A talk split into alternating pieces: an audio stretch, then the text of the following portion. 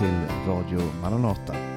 Det här programmet så tänkte jag tala om Johannes uppenbarelse kapitel 8 till 11 med speciellt fokus på kapitel 11. Och det är ett ganska stort stycke text och det kommer ta mer än en halvtimme att tala om. Och egentligen så gillar jag inte att stycka upp mina program för mycket och därför tänkte jag göra så här. Du som lyssnar på radioprogrammet just nu kommer få det här bibelstudiet uppdelat för radiotiden är bara en halvtimme så nästa del kommer nästa tisdag. Men du som lyssnar på podcasten får hela studiet nu med en gång, en timme. Så om du lyssnar på radio och inte vill vänta till nästa vecka för att få höra fortsättningen av det här så kan du gå in på din smarttelefon eller dator eh, och på maranata.se eller om du letar upp Maranata Podcast i din podcastapp kan du höra hela programmet med en gång. Det var bara det jag ville säga. Nu ska vi läsa Bibeln. Jag heter Paulus Eliasson och det här är Radio Maranata. Jag tror att Uppenbarelseboken är en berättelse berättad på flera olika sätt. I kapitel 1-3 så handlar det konkret om de lokala församlingarnas problem, som jag har sagt tidigare, med förförelse och förföljelse. Och det handlar om Jesu analys av deras situation. Konkret, vad skedde i Laodicea, vad skedde i Efesus, Myrna, Thyatira, Pergamus och så vidare. Ehm, i kapitel 4-7, som vi också har sett på i vår serie här, så handlar det om hur hela skapelsen sjunger en lovsång till Gud och till Lammet. Den börjar i himmelen, den börjar i evighetens morgon med de eh, fyra levande varelserna som sjunger sin lovsång och så har vi sett på hur den här lovsången har spritt sig över hela eh, skapelsen, över hela universum. Ehm, och det resulterar i det som står i kapitel 7, en stor skara som ingen kan räkna som står inför tronen och sjunger sin lovsång. Eh, kapitel 8 11 som jag tänkte tala om idag, det är egentligen samma berättelse men återgiven på en, ett lite annorlunda sätt. Eh, I berättelsen så kallas det här för det sjunde inseglet och under det sjunde inseglet, lammet hade ju då i sin hand en bokrulle som var, hade sju insegel. Eh, de fyra första inseglerna är de fyra hästarna som kommer ut, den vita, den röda, den gula och den svarta. Eh, och sen så kommer det femte och sjätte inseglet, men i det sjunde inseglet så är det Eh, i, inbakat i det så att säga så är det sju änglar med sju basuner eller shofarhorn och de blåser i sina horn och för varje gång de blåser så sker det någonting speciellt. Så som jag ser det så är kapitel eh, 8 till 11 samma berättelse egentligen som den vi möter både i kapitel 1 till 3 och den vi möter i 4 till 7 men den är berättad på ett annat sätt. Och de första basunerna, det är plågor som drabbar jorden. Det är alltså eh, olika sorters plågor. Vi ska se lite grann på dem.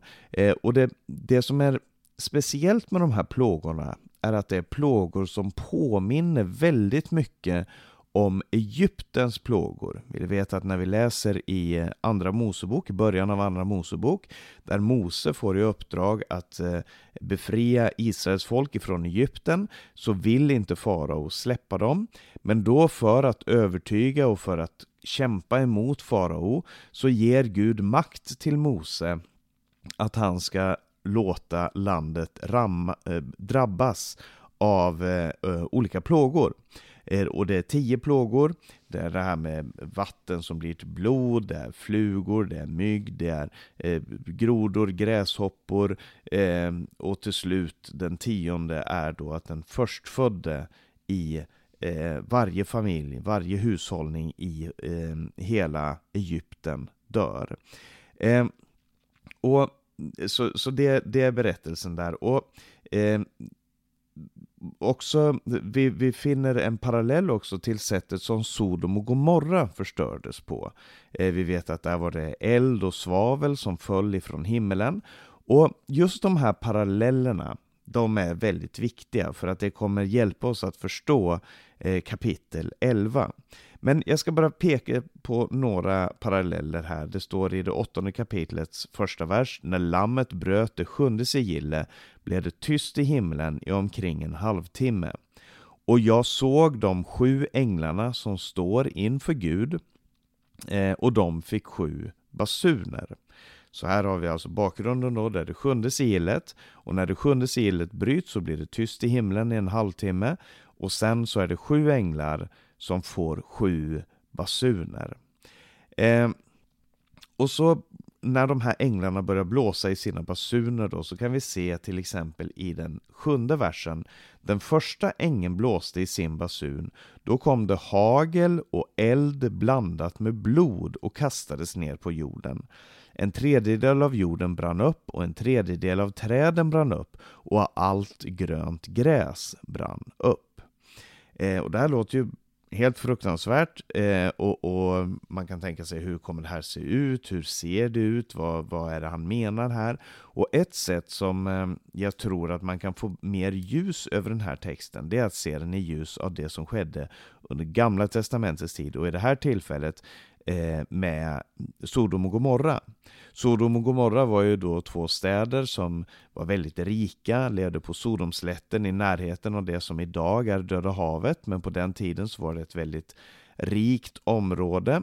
Eh, och där eh, florerade handeln, där florerade rikedomen och så vidare. Men man hade ingen omsorg för den fattige, för den utslagne, för, den, eh, för, för de små i samhället utan man utnyttjade dem och det fanns en, en, ett sätt att leva, det sodomitiska sättet att leva, som var eh, helt bekymmerslöst, där man släppte loss sina, alla sina begär, alla sina egna önskningar, alla sina lustar eh, och lät dem florera fritt. Och eh, Därför är det ju intressant då, då när man läser om eh, hur Gud dömer Sodom och Gomorra. Han dömer dem genom att sända dit två änglar och de två änglarna drar ut Lot och hans eh, hustru och döttrar ut ur staden och sen så faller det eld och svavel ifrån himmelen. Här står det att det kommer hagel och eld blandat med blod. Eh, och det, det, har, det har med det här att göra och vi ska se ytterligare paralleller här.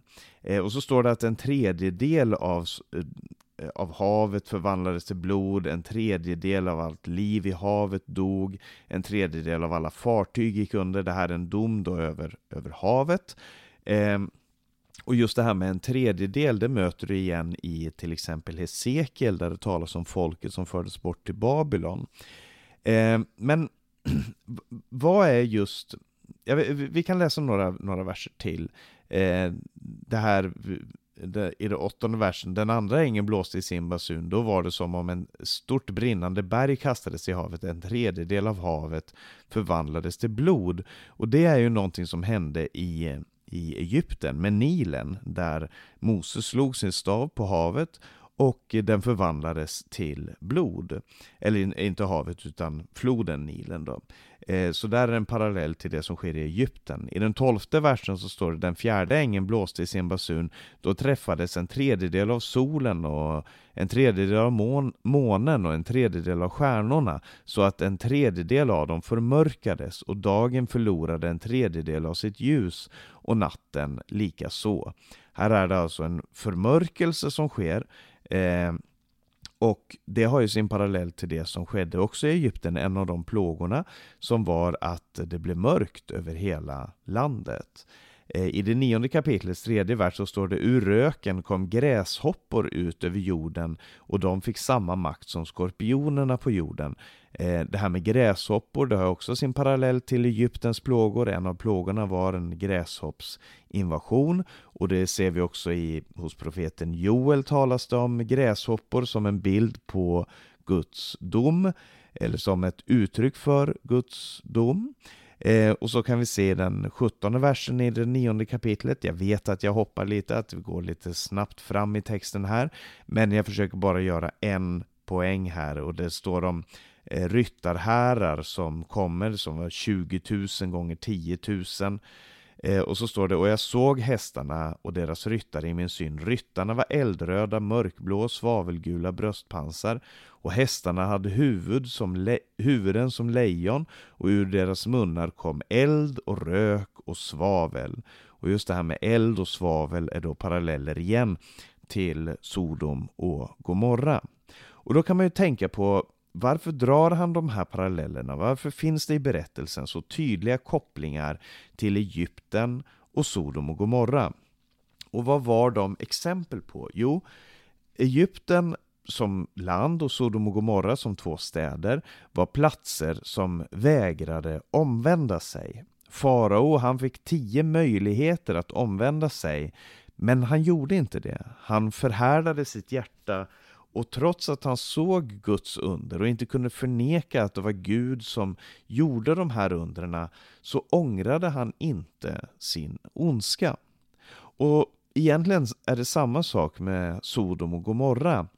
För att Sodom och Gomorra var städer som var så förstörda att de inte brydde sig om nödropet från fattiga människor, från de undertryckta. Och de brydde sig heller inte om när de himmelska budbärarna kom till staden för att mana dem, för att, för att kalla dem, så, så omvände de sig inte utan de försökte istället att förgripa sig på de här besökarna, de himmelska budbärarna.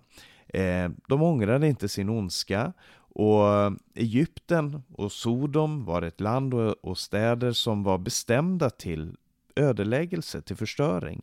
Inte därför att deras synd var så stor att den inte kunde förlåtas, för att du kan se till exempel hur i berättelsen om Nineve, om du läser i Jona bok, så kan du läsa om Nineve, den stora staden kallas den också, som, som levde på ett liknande sätt, som, som var på ett liknande sätt. Men när Jona kom dit och förkunnade så omvände de sig och Gud ångrade det onda, den domen som han hade eh, tänkt utföra. Och så Problemet för Egypten och Sodom var inte att deras synd var så stor att den inte kunde förlåtas, utan att de inte ville omvända sig. Och det är intressant därför att det ser man på ett globalt plan i kapitel 8 och 9. När då de här sju änglarna, de, eller egentligen de sex första änglarna, för den sjunde kommer senare. Men när det sjunde inseglet bryts och de sex första änglarna blåser i sina basuner och de här olika plågorna kommer. Eh, och de här plågorna tar sig egentligen uttryck i på ganska mångfacetterat sätt och eh, det verkar som att det är bilder på krig, på både andliga krig och övernaturliga krig, men väldigt plågsamma krig som, som förstör människor, som dödar Eh, stora, stora delar av hela mänskligheten i den här apokalyptiska visionen. Men Eh, men det intressanta är att se vad är resultatet på en på globalt plan, vad är det som händer med människorna när de eh, upplever det här? När de, eh, får, när de ställs inför plågor? Jo, det är egentligen samma sak som det som hände i Sodom och Gomorra och i Egypten. Alltså tänk på Lots hustru. Eh, säger aposteln. Tänk på Lots hustru. Och Lots hustru som bodde i Sodom tillsammans med Lot som visste att staden skulle förstöras, som flydde ut ur staden, eh, ändå var så starkt bunden till det som hon hade i staden att hon mot änglarnas anmodning vände sig om och såg tillbaka mot Sodom och Gomorra och såg hur de städerna brann och därför så blev hon till en saltstod. Eh, och det här är det hjärtat som fanns hos Lots hustru, det finns hos de här människorna, som sagt på ett globalt plan. Därför att det står så här i den 20 versen, efter att alla de här plågorna har gått över jorden så står det resten av människorna, de som inte dödades eh, av dessa plågor omvände sig ändå inte från sina händers verk. De slutade inte att tillbe onda andar och avgudabilder av guld, silver, brons, sten och trä som varken kan se eller höra eller gå och de ångrade inte sina mord och sin okultism, sin sexuella omoral och sina stölder. Så det här handlar då om eh, människorna på jorden som upplever de här plågorna, vad de nu än handlar om, så omvänder de sig inte. Det är kontentan, det är budskapet som Johannes vill få fram i den här berättelsen. De omvänder sig inte. De slutar inte tillbe onda andar. De slutar inte tillbe avgudabilder, alla slags avgudabilder. Eh, och det här både i, i, i eh, Egypten framförallt, men också i Sodom så fanns det mycket avguderi. Eh, och så står det, de ångrade inte sina mord. Eh, I Egypten så var det mycket mord på, på de nyfödda barnen. Eh, och sin okultism, sin sexuella omoral som Sodom har blivit känd för. Och sina stölder. Eh, så, så de här, det här globala Egypten, det globala Sodom, omvänder sig inte när de plågas. Och om vi för ett ögonblick ska föra ner det här på det personliga planet och på det, eh, ska vi säga det, eh, tillämpningen av den här texten, så skulle jag vilja säga att någonting som väldigt sällan faktiskt leder människor till en frälsande tro på Gud, det är plågor. Eh, det förhärdade hjärtat vänder sig bort ifrån Gud när det plågas. Det förhärdade hjärtat söker inte Gud i nödens tid utan omvänder sig inte. Men det finns människor som kan uppleva hur mycket nöd som helst utan att de vänder sig till Gud. Därför att de är förhärdade, därför att de inte tror att Gud kan hjälpa dem, att han vill hjälpa dem eller att de inte vill ödmjuka sig under Guds hand för att söka hans hjälp. Och därför är den här texten intressant för oss som lever idag. Eh, inte bara som en, som en, om man tänker sig att det här är någonting som ska ske i framtiden, det här kommer konkret att gå i uppfyllelse. Eller om man som jag kanske gör eh, ser det mer som en, som en berättelse om hela mänsklighetens historia och en, och en eh, förstoring av det som har skett genom historien, alla de krig, all den nöd, allt det som har hänt i historien, som till viss del, men i väldigt liten mån, ändå har fört människor till sann omvändelse.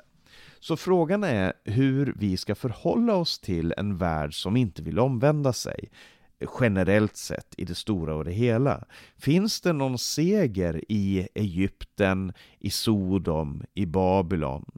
Finns det någon upprättelse för alla de trofasta vittnen som går ut och förkunnar evangelium i, till en värld som är förstelnad, som är förhärdad? Finns det någon väg in också? Det är ju den mest intressanta frågan. Finns det någon väg in i förhärdade hjärtan? Och jag tror att det gör det. Och jag tror också att Johannes, om man läser eh, de här eh, kapitlen, kapitlen 8, 9, 10 och 11, så tror jag att Johannes presenterar för oss ett sätt som man kan nå in i Babylon, i Egypten, i Sodom, i sin globala tillstånd, det som vi lever i idag. Som Smyrna, Pergamum, Thyatira och de andra församlingarna levde i då, också det som vi lever i idag. Eh, sen kommer ju kapitel 10 här och jag ska inte ägna så mycket tid åt det som sker i kapitel 10 eh, av den enkla anledningen att det är en text som är väldigt svår att tolka och den verkar som att den är ett slags interludium, ett mellanspel mellan kapitel 9 och 11.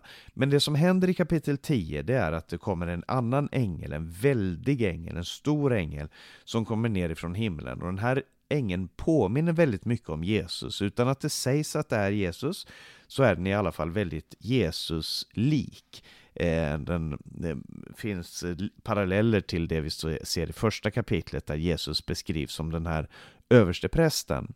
Eh, I alla fall den här ängeln ropar med en stark röst som ett rytande lejon. Och sen så kommer det sju åskor som också talar eller, eller ropar. Men vi får inte veta vad det är de här åskorna säger för någonting. Och därför så förblir det här lite av ett mysterium.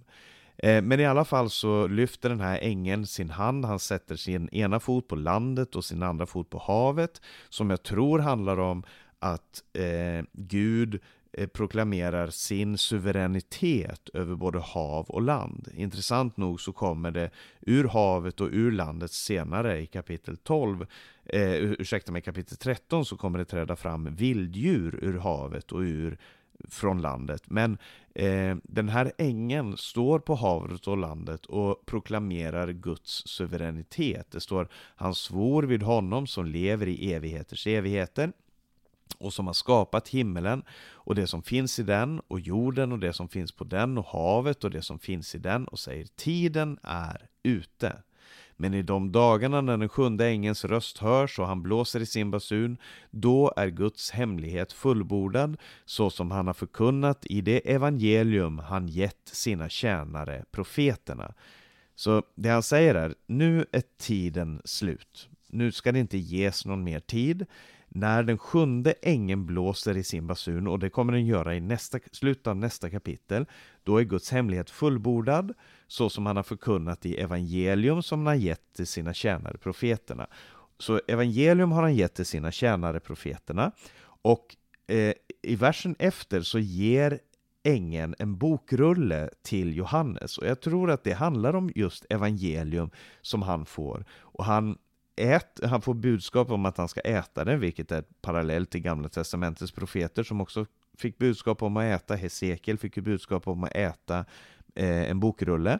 Och han smakar den och i hans mun så är den söt, men i hans buk så är den bitter. Och det, jag tror att det finns en dubbelhet i evangelium. Dels det att den är söt, eh, alltså god för en människa, men också att den bär med sig bitterhet, alltså domen över eh, mänskligheten. Och eh, jag, jag, ska inte förklara så mycket mer om kapitel 10, men vi ska gå in i kapitel 11 eh, här. Där det står, jag fick en mätstång som liknade en stav och man sa, stå upp och mät Guds tempel och altaret och de som tillber där inne. Men lämna templets yttergård och mät den inte, för den är given åt hedningarna och de ska trampa, trampa den heliga staden under sina fötter i 42 månader. Okej, okay. så först så får Johannes veta att han ska äta den här bokrullen och han äter upp den. Den är söt och bitter. Och sen så får han budskapet att han ska mäta Guds tempel. Och vad är det här templet för någonting?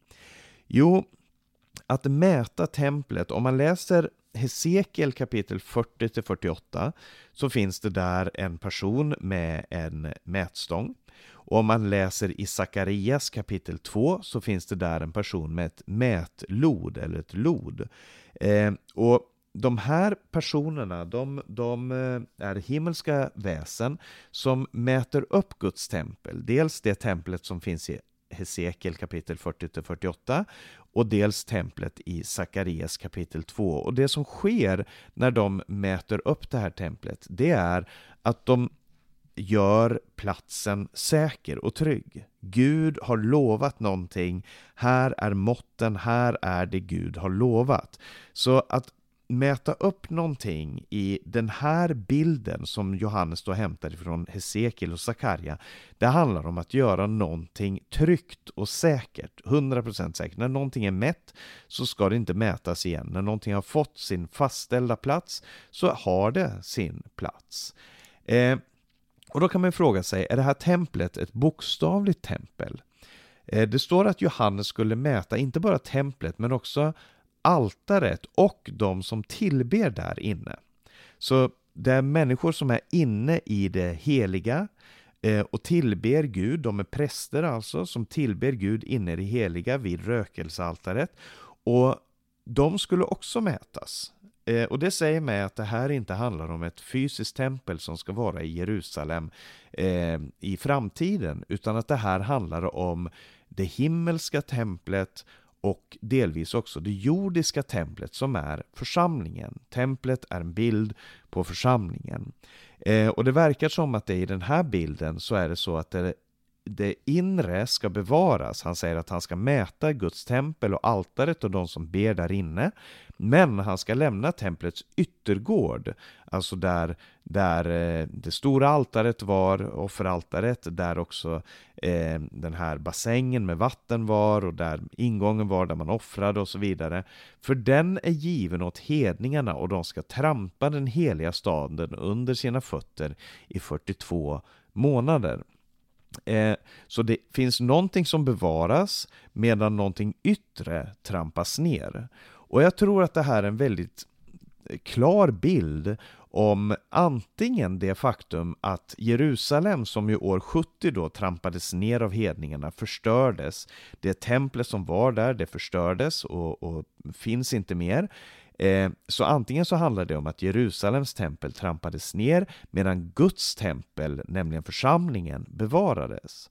Men det jag tror är ännu tydligare och som vi ska komma in på eh, nu för dig som lyssnar på podcasten och nästa vecka för dig som lyssnar på, eh, som lyssnar på eh, radioprogrammet, det är att jordens tjänare förföljs. De som befinner sig på jorden, de trampas ner av hedningarna och upplever förföljelse, medan himmelens tjänare är fria. Och det ska jag förklara mer om alldeles strax.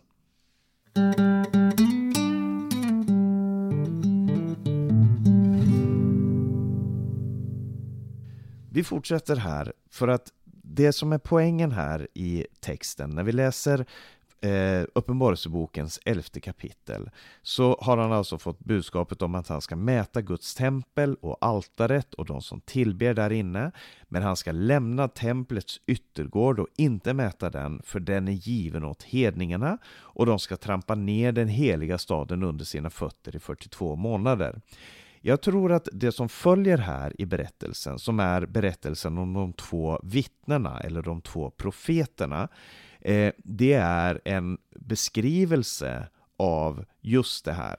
Eh, alltså, det finns någonting som ska bevaras och jag tror att det handlar om de som är i himlen, de som har blivit slutfrälsta, de som har kommit in, de som är i himlen och tillber Gud i det himmelska templet. Medan de som befinner sig i förgården, det är de som tillber Gud här på jorden. Och de kan uppleva att trampas ner. Precis som Jerusalem förstördes och församlingen har förföljts i alla tider, kristna har blivit marginaliserade och förföljda genom alla tider, så, så använder Johannes här en bild i Uppenbarelsebokens elfte kapitel för att förklara hur eh, hur det kan komma sig att vi som har ett levande hopp på en verklig frälsare, att vi ändå kan bli förföljda här på jorden. Och det, det ska vi se på här nu, nämligen i den tredje versen så står det så här. Och jag ska låta mina två vittnen profetera under 1260 dagar klädda i säcktyg. Dessa är de två olivträden och de två ljusstakarna som står inför jordens Herre. Okej. Okay. Först så kan vi lägga märke till det här med 1260 dagar. Det är detsamma som 42 månader eh, som det står om först. De ska trampa den heliga staden under sina fötter i 42 månader. Eh, och sen så säger han 1260 dagar, det är samma tidsbegränsning, det är tre och ett halvt år. Och i Bibeln så används det här i, hos profeten Daniel eh, och i Uppenbarelseboken för att peka på antingen eh, en tid som ska vara eh, en fastsatt tid, en, en tydlig tid eh, som ska ske i framtiden då saker och ting ska ske under de här tre och ett halvt åren. Eh, om man har en futuristisk syn på, på Johannes uppenbarelse, vilket inte är ovanligt och som jag till viss del håller med om. Men det är också en bild på hur Gud begränsar ondskans tid. Hur Gud begränsar den tid som onda makter får verka. och hur förföljelse och förförelse bara har en begränsad tid innan Gud ska bryta in i historien. Eh, men det står de två vittnen. Och vilka är de här två vittnena? Det står att de är Eh, de två, dessa är de två olivträden och de två ljusstakarna som står inför jordens herre. Och eh, det kan du läsa om i Sakarja, det fjärde kapitlet. Det är ganska intressant att han hämtar här en bild ifrån Sakarja kapitel 4. Och han säger så här eh, i den, från den första versen så står det så här, ja, vi kan, egentligen så kan vi läsa Sakarja kapitel 4 och vers 11, vi behöver inte ta med hela texten. Jag frågade honom, alltså Sakarja frågade ängeln, vad betyder dessa två olivträd till höger och vänster om ljusstaken? Så här har vi olivträden och ljusstaken. Och så sa han, och jag frågade honom igen, vad betyder de två olivkvistarna intill de två gyllene rännor där den gyllene oljan rinner ner? Man hade alltså ett, eh, en ljusstake och till den här ljusstaken så, så var det kopplat två träd med olja för att ljuset brinner ju då genom olja och det fanns då en, en ständig eh, tillflöde av olja från de här två olivträden. Och så säger han, förstår du inte vad de betyder? Jag svarade, nej min herre. Då sa han, dessa två är de smorda som står inför hela jordens herre. Så här används alltså oljeträd och eh, ljusstake som bild för två vittnen eller två smorda som står inför jordens herre. Och i Sakarias bok så handlar det om kungen eller statthållaren Serubabel och översteprästen Josua. Så det handlar om prästen och om kungen. Och det ger ett litet ljus över vilka de här människorna är i Uppenbarelsebokens elfte kapitel. Därför att när jag söker på, på Youtube eller söker i bibelkommentarer och försöker ta reda på vilka är de två vittnena, vad, vad säger folk om Uppenbarelseboken 11, så är det, ja det här kan vara Zerubabel och Josua som ska återuppstå, det här kan vara eh, Mose och Elia, det kan vara Moses och Enok, det kan vara några andra personer som ska träda fram då i ändens tid, som ska komma tillbaka i ändens tid och ska stå fram och ska vara de två vittnena.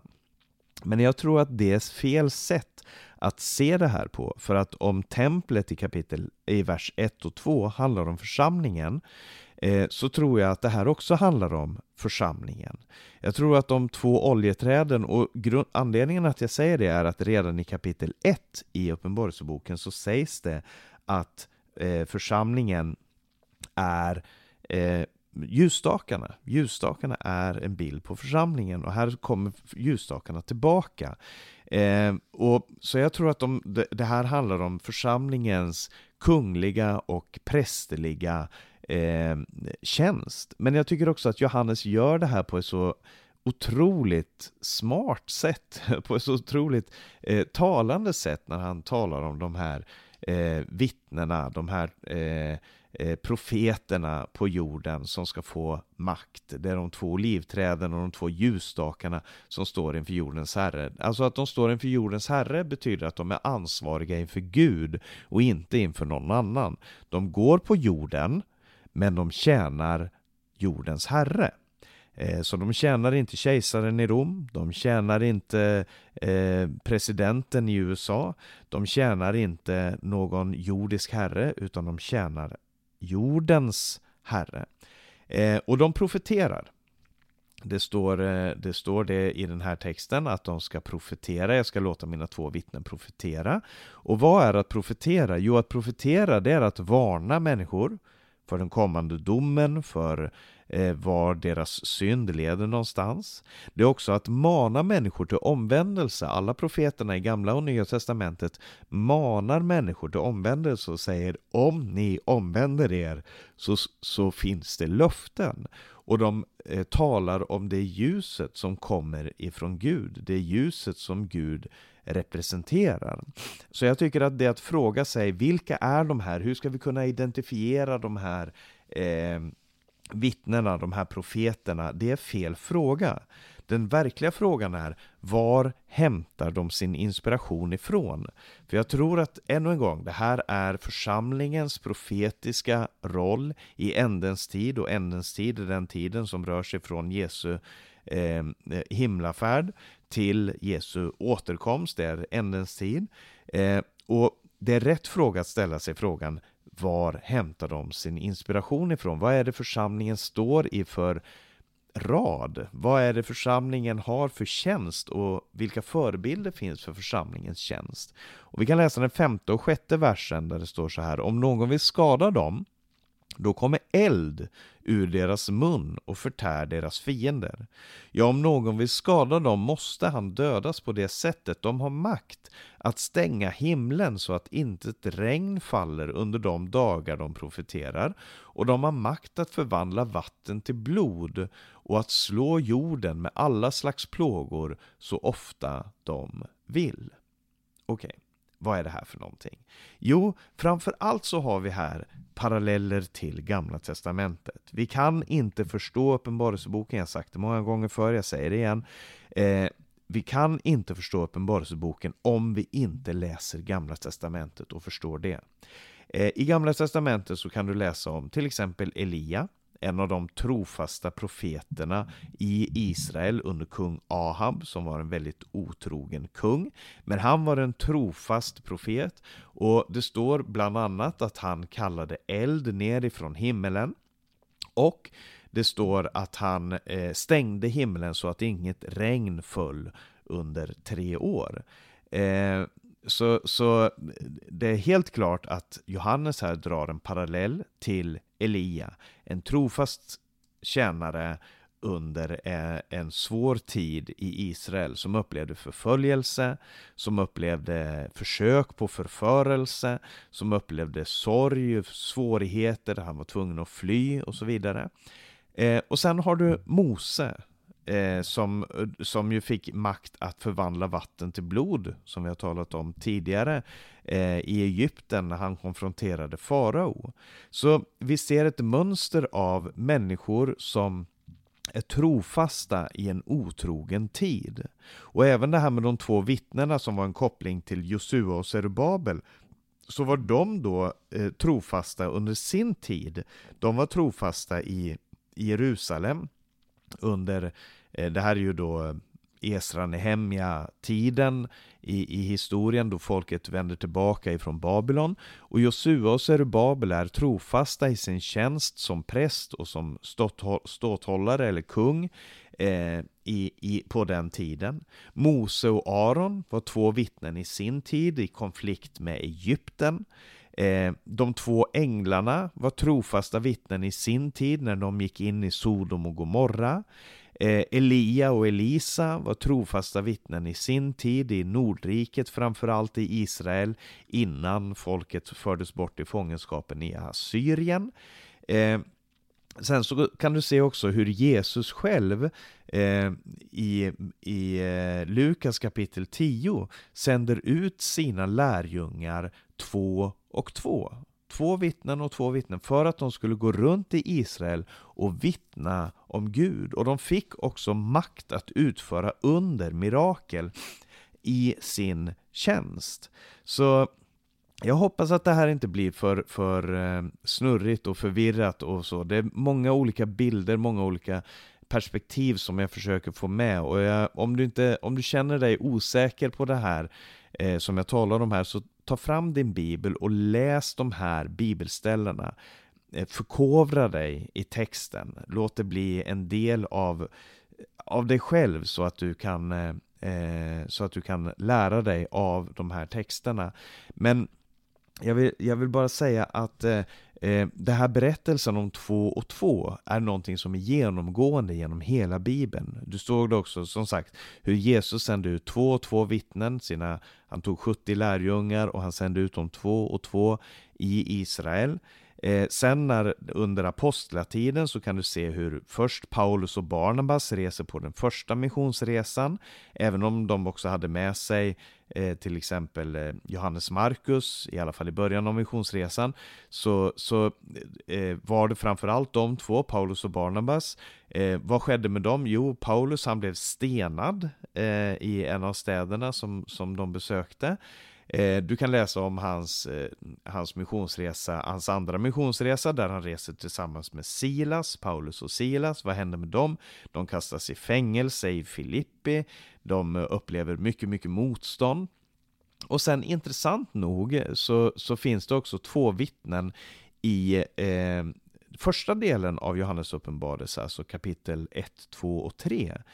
I kapitel 2 så står det om församlingen i Pergamum, så står det så här, jag vet var du bor, där Satan har sin tron, och du håller fast vid mitt namn och har inte förnekat tron på mig, inte ens under dagarna då Antipas, mitt trogna vittne, blev mördad hos er, där Satan bor. Antipas, mitt trogna vittne. Så det fanns en i församlingen i Pergamon som var ett tro, som kallades för ett troget vittne för att han blev mördad där som Satan bor. Men intressant nog i det tredje kapitlet i sändebrevet till Laodicea så finns det ett annat trofast vittne. Och det står så här, och skriv till ängeln för församlingen i Laodicea. Så säger han som är Amen, det trovärdiga och sanna vittnet upphovet till Guds skapelse. Det här handlar ju om Jesus. Han är det trovärdiga och sanna vittnet. Eh, och sen så kan vi också dra parallellen till berättelserna i Gamla Testamentet eh, som handlar om hur man skulle vittna i en rättssak. När det fanns eh, när man skulle föra fram sitt bevis och så skulle det alltid vara minst två vittnen, två eller tre vittnen. Genom två eller tre vittnen så skulle varje sak avgöras. Så man kan fråga sig, handlar det här om, som vi läser i Johannes uppenbarelse kapitel 11, handlar det om Josua och Zerubabel? Eller handlar det om Mose och Aron? Handlar det om de två änglarna? Handlar det om Elia och Elisa? Handlar det om Paulus och Barnabas? Handlar det om Paulus och Silas? Handlar det om Antipas och Jesus? Handlar det om kungen och prästen? Handlar det om de två vittnena i rättssakerna? Och jag tror att svaret på det är ja. Det handlar om de här, alltså han, han drar alla de här parallellerna för att berätta vad församlingens tjänst är, vad församlingens makt är, för att de här har en makt. De har makt i sina ord, de har makt i sin mun, de har makt i sina handlingar. Det här är en kraft som församlingen har fått genom den heliga Ande, genom Guds suveräna utväljande av sina tjänare. Och exemplen som jag gett här med Mose och Elia och Paulus och Jesus och änglarna, det är också personer som bär på en gudomlig auktoritet.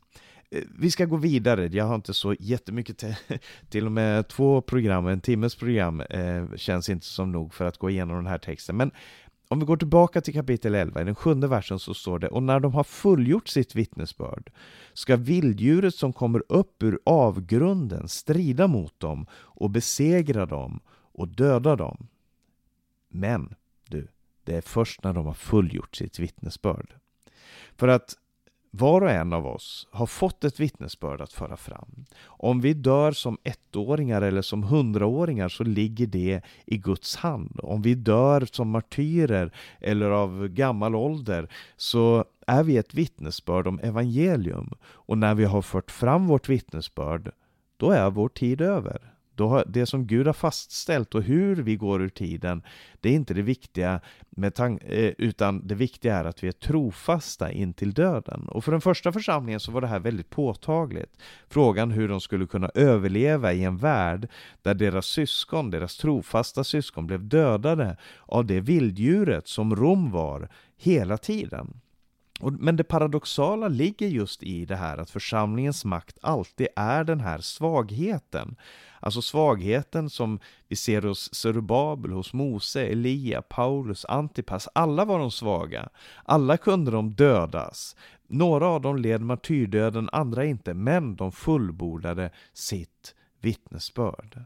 Och så står det i den åttonde versen då att efter att de har blivit dödade, deras lik ska bli liggande på gatan i den stora stad som andligt talat kallas Sodom och Egypten och där även deras herre blev korsfäst. Och här är kopplingen till det som vi talade om tidigare, nämligen eh, alla de plågorna som drabbade Egypten och Sodom. Nu har Egypten och Sodom blivit globalt eh, och den stora staden, det är Babylon, det läser vi om senare i, i eh, eh, Uppenbarelseboken.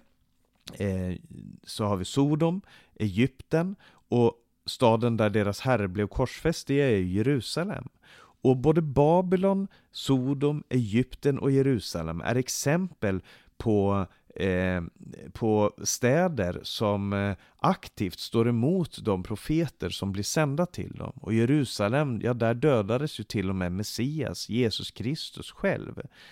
Och de här, de förenas med Jesus, de blir lika Jesus i en död sådan som hans. Eh, de har en Kristuslikhet i sin tjänst. Men hur reagerar världen på de här människorna som försvinner helt plötsligt, som dör? Jo, det står att människor av olika folk och stammar och språk och länder ser deras döda kroppar i tre och en halv dagar och de tillåter inte att kropparna läggs i någon grav. Och jordens invånare gläder sig över dem och jublar och skickar gåvor till varandra eftersom de båda profeterna hade plågat dem som bor på jorden. Eh, så det finns ingen sorg i det här Babylon, Egypten, Sodom, Jerusalem det globala motståndet mot Gud. Det finns ingen sorg där över vittnenas död, därför att de var obekväma. Och i vår tid så dödas många kristna, sett över hela världen. Det är många av dem Eh, det är några av de minst rapporterade dödsfallen överhuvudtaget är kristna som, blir, som lider martyrdöden. För det är obekvämt för västliga media att rapportera om sånt. För de kristna, de, de ska ju framställas som de här onda antiabortmänniskorna som vill alla hbtq-personer ont. Eller hur? Kristna är en plåga och ju fler, färre kristna det blir desto bättre. Och här berättas det om de här vittnena som har plågat jorden. Och jag säger inte att svenska ateister är ute efter kristen mans blod. Vi behöver inte skapa något martyrkomplext. Men det är helt klart att det i vårt samhälle inte finns någon saknad efter det kristna idealet som vårt våra länder en gång ändå blev, om inte styrda av, så i alla fall influerade av. Vi är en plåga för den oomvända människan. Så har det alltid varit, så är det och så kommer det alltid vara även i de sista dagarna innan Jesus kommer tillbaka. Men vad händer med de här vittnena? Nu har de dödats. Människorna de gläder sig över att de är döda. De skickar gåvor till varandra. Det är en stor fest. Men så står det i den elfte versen. Men efter de tre och en halv dagarna kommer livsande från Gud in i dem. Och de stod upp på sina fötter igen. Och de som såg dem blev skräckslagna. Och de hörde en stark röst från himlen och som sa till dem Kom hit upp och de steg upp till himlen i ett moln och deras fiender såg dem. Eh, det här är en parallell igen till Hesekiel 37 där profeten får se döda ben i en, i en dal som får liv igen. Så vad handlar det här om? Vad handlar de här vittnenas uppståndelse om? Ja, för det första så kan vi säga att jag tror att det handlar om det eviga livet. Det eviga livet är vår seger, det är vår bekräftelse. Att få stiga upp till Gud, det är alla Guds tjänares upprättelse. Och som sagt innan, templet där uppe, det har sina mått klara, det är beskyddat, det finns, en, det finns ingenting som kan eh, komma åt det som är i himmelen. För det andra så handlar det om att församlingen kommer inte gå under på grund av förföljelse. Det gjorde man inte på förföljelsen under 100-talet, under 200-talet och det kommer vi inte göra under den här förföljelsen som vi upplever i vår tid heller. Utan församlingen reser sig alltid stark ur all förföljelse. Eh, det har den gjort tidigare och det kommer den göra igen. Fram till Jesus kommer så har församlingen en tjänst här på jorden och kommer vara segerrik på sitt eget sätt. Eh, och för det tredje så är det så att Kristi uppståndelse är vår uppståndelse, alltså hans himlafärd är vår himmelfärd. Vi blir lika Kristus i hans död och därför så blir vi lika Kristus i hans uppståndelse och himlafärde. Och i den trettonde versen så står det i samma stund blev det en stor jordbävning och en tiondel av staden störtade samman. 7000 människor dödades vid jordbävningen och resten greps av skräck och gav ära åt himmelens Gud. Och det är intressant för att all de, alla de här plågorna som har varit tidigare, de har inte resulterat i att människor gav ära till himmelens Gud. De omvände sig inte. Men nu, efter det trofasta vittnesbördet från människor som inte älskar sitt liv så mycket att de drar sig undan döden, nu så ärar de Gud. Det är nu de börjar söka Gud och jag tror att det är sant om varje kristen människas vittnesbörd. Det är när vi bär fram vittnesbördet om Gud på ett trofast sätt som världen får se vad det betyder att vara en kristen och som världen också kan börja att ära Gud, alltså att människor omvänder sig till Gud.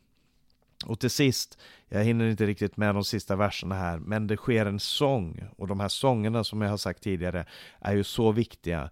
Det finns en sjunde ängel som blåser i sin basun och vi har fått veta att när den sjunde ängeln blåser i sin basun då är allting över. Då står det, då hördes starka röster i himlen. Väldet över världen tillhör nu vår Herre och hans mode och han ska vara kung i evigheters evighet. Och de 24 äldste som satt på sina troner inför Gud föll ner på sina ansikten och tillbad Gud och sa vi tackar dig Herre Gud allsmäktig du som är och som var, för att du har tagit makten, din stora makt, och nu är kung. Folken vredgades, och din vrede har kommit, tiden när de döda ska dömas, och du ska löna dina tjänare profeterna, och de heliga, och de som vördar ditt namn, små och stora, och fördärva dem som fördärvar jorden och Guds tempel i himlen öppnades och hans förbundsark blev synlig och hans tempel och det kom blixtar, dån, åska, jordbävning och stora hagel. Du, det här är lovsången som föds ut ur den här sanningen. Gud regerar. Jag ska inte förklara mer om det här för tiden har gått, men jag vill bara säga det till dig som lyssnar på det här programmet. Var trofast i din tjänst. Var trofast där Gud har satt dig. Var trofast i det livet som du ska leva. Det kanske inte ser segerrikt ut, men du, Gud ska ge upprättelse för den som är trofast. Amen.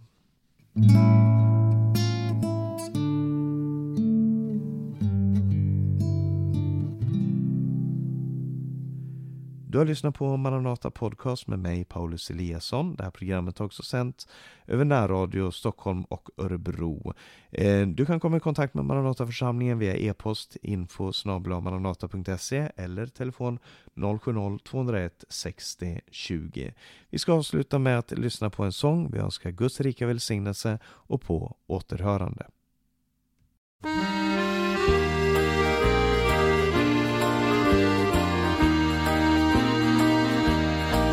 Har du satt din hand till plogen och din blick mot himlen lyft. Med Guds folk du börjat vandra ut i tro Se på Jesus stungna händer jaga tvivlens mål på flykt. Ifrån ljus till mörker finns ej någon bro. Se dig aldrig mer tillbaka mot en syndig Sodoms släkt. För ditt liv du måste hastigt fly. Se på morgonstjärnan klara, anden leder dig ur rätt. Herren Jesus kommer med en morgon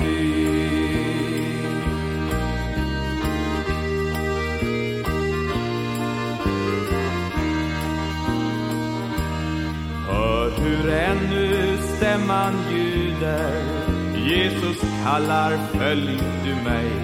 Lämna båt och nät, din fader och din bror. Och ditt ord jag går, o Herre tills en gyllne morgon gryr. Nu jag vet, ja jag vet på vem jag tror.